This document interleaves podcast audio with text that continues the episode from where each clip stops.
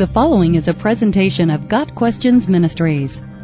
What does it mean that love always hopes?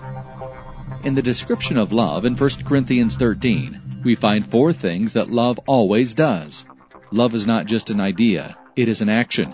The third action listed is that love always hopes, or hopes all things. It's nice to know that love is hopeful, but what exactly does this mean?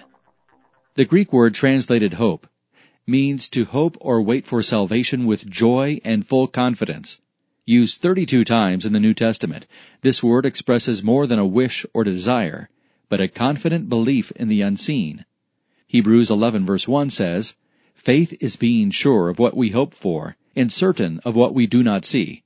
Faith, hope, and love are often intimately connected in Scripture. In Colossians 1 verses 4 and 5, we find the same combination of faith, hope, and love we heard of your faith in Christ Jesus, and of the love that you have for all the saints, because of the hope laid up for you in heaven.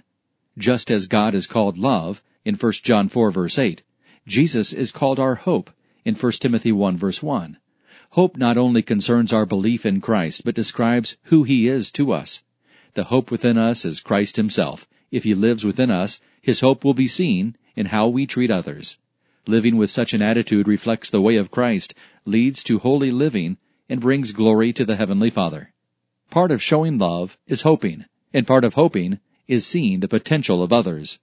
As Goethe said, if we treat people as they ought to be, we help them become what they are capable of becoming.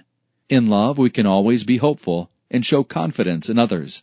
This does not rule out confrontation or the redress of wrongs, but the impact of a positive attitude in the life of another person is incalculable. How many times in the Old Testament did Israel fail God, yet their failure was never final? Love never says die. Peter failed Jesus, yet the Lord restored him. The Corinthians failed Paul in some ways, yet the apostle, in love, patiently corrected them and called them sanctified. 1 Corinthians 1 verse 2. Love always points to a brighter day ahead, Love is the lifeline that the hurting can hold on to. If you have ever had a person believe in you and share a hopeful attitude for your future, then you have experienced some of what 1 Corinthians 13 verse 7 teaches. As long as there is love, there will be hope. Got Questions Ministry seeks to glorify the Lord Jesus Christ by providing biblical answers to today's questions. Online at GotQuestions.org.